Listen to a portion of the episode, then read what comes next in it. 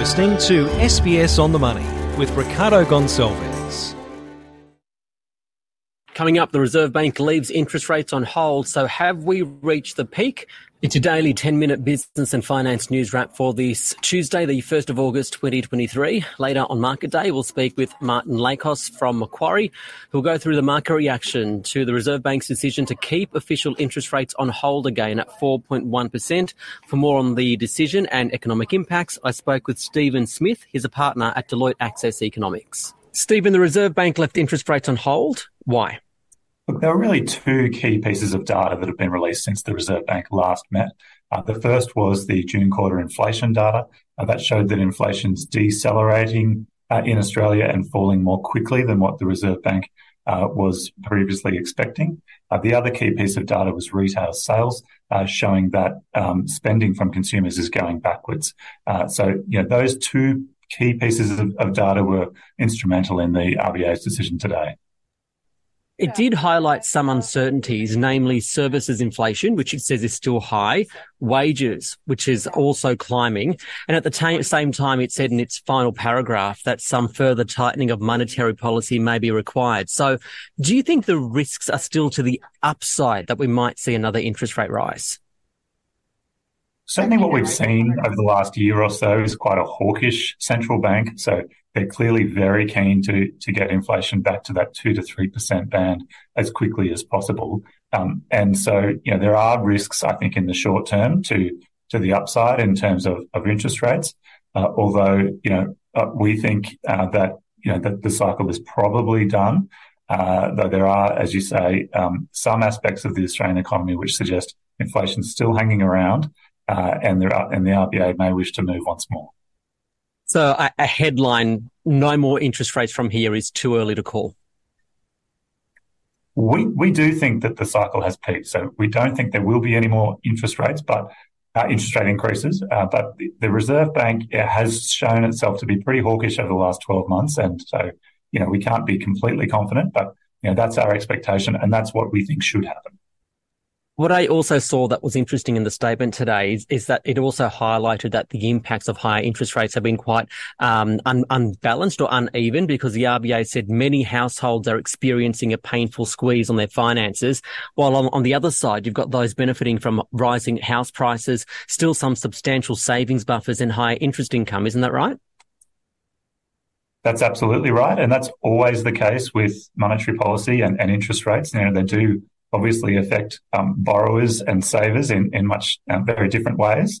Um, that's perhaps been exacerbated this time around. We've seen through COVID, you know, very, very low interest rates and acceleration in house prices. And so, you know, people who, who purchased properties uh, more recently, uh, who have or, or, or, who have sort of substantial amounts of, of a mortgage still to uh, still to pay off, they're the ones really feeling the pain here. Whereas you know, there, there are other other Australians with, um, you know, their, their mortgage paid off that are perhaps shrugging their shoulders uh, slightly and wondering what the cost of living uh, crisis is all about.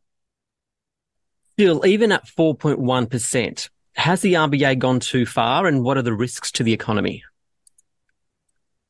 We think the RBA has already gone a little bit too far. And the reason for that is that most of the inflation that we've seen uh, in Australia, the excessive inflation that we've seen over the last year, has been driven really by supply side issues. So through COVID, that was international price pressures.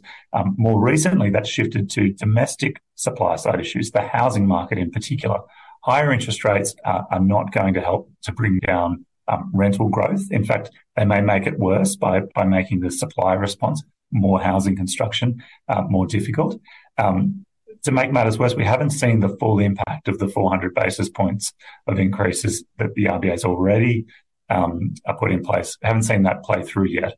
Uh, and that's exacerbated by people rolling off fixed mortgages onto variable mortgages. So still some risks there and you know, potentially um, the RBA gone too far.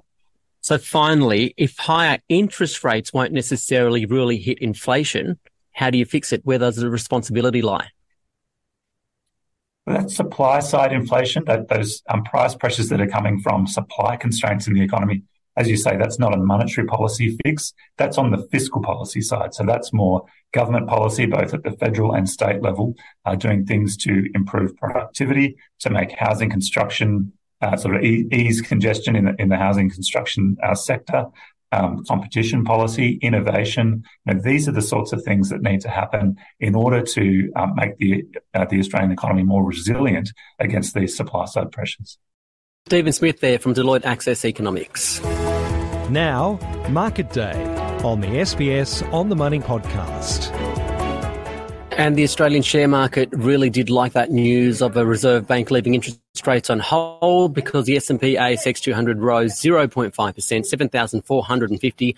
For more on market reaction, Rhayna Bosch spoke with Martin Lakos from Macquarie. Well, the market was up about 20 uh, points uh, on the opening today, but it did have a big spike after the announcement by the Reserve Bank that kept rates on hold for the second month in a row. We're up about uh, 60 points all up at one stage, but starting to see some the slippage through the afternoon. Pretty much broad brush rally. The banks and the resources doing reasonably well. Even consumers discretionary holding up okay, and also healthcare was uh, certainly in positive territory for most of the day. But are we still on a global hiking cycle? The Bank of England is due to meet later this week. What are you expecting to happen there?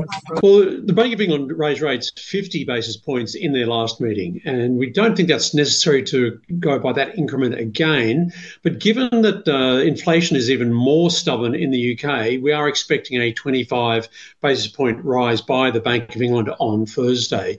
But of course, there's a combination of stubborn inflation in the UK, but the economy is definitely slowing and, and softening. And to some extent, a, a, repeat story of why the Reserve Bank here in Australia basically kept rates on hold. That not only was that inflation number that came out last week was a little softer than anticipated, there are definitely some material signs the Australian economy is starting to slow. So, what does this all mean for investments, and mm. where are the opportunities at the moment? Well, as you know, we're just at the beginning of the company reporting season. So we're going to get an, enormous amount of information from companies as they report profits. So the market's had a very good run, really, since uh, since May uh, of this year. And so we're taking a bit more of a cautious approach with the markets at this sort of level, particularly with the reporting season, because we do have an expectation that uh, the company profits will probably be softer and we'll probably see more downgrades than upgrades. That's not to say that every company report and every company profits will be weak or soft, but it's going to be all about both the numbers and what the outlook statements by companies are. So while we are waiting these results, we're really basically sitting on our hands waiting to see what happens because if we do see a slowdown in earnings, we would have an expectation the share market can have a small softening or correction going, uh, going forward from here. And in particular, in light of the fact the market looks fairly fully priced. Finally, China's economic recovery continues to pose concerns post pandemic. How are the markets uh, digesting this information and are they expecting more stimulus? Well, certainly uh, they are expecting more stimulus, as would we be uh, considering that as well.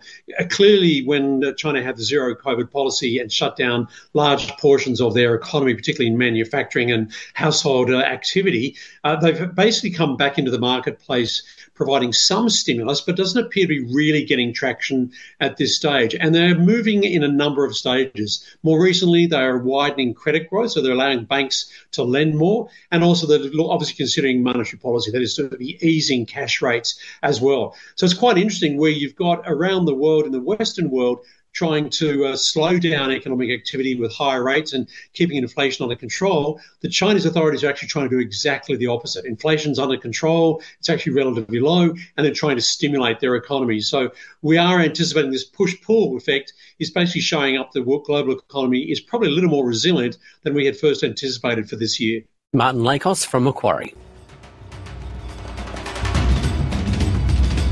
This SBS On the Money podcast is provided for informational purposes only.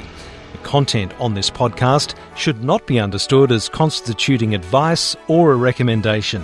It is not personal advice and does not consider your personal circumstances or objectives.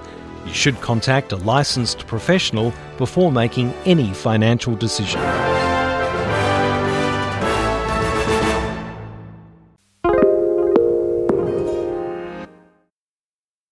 SBS is Australia's most trusted multilingual broadcaster. Our listeners are loyal, highly engaged, and have supported countless local businesses. We offer advertising packages for businesses of all sizes. Our experienced sales team will guide you through the process of owning a great campaign. Bring your own ad or have our production team make you something in one of our 68 languages. Start the conversation with your new audience today. Email sales at sbs.com.au.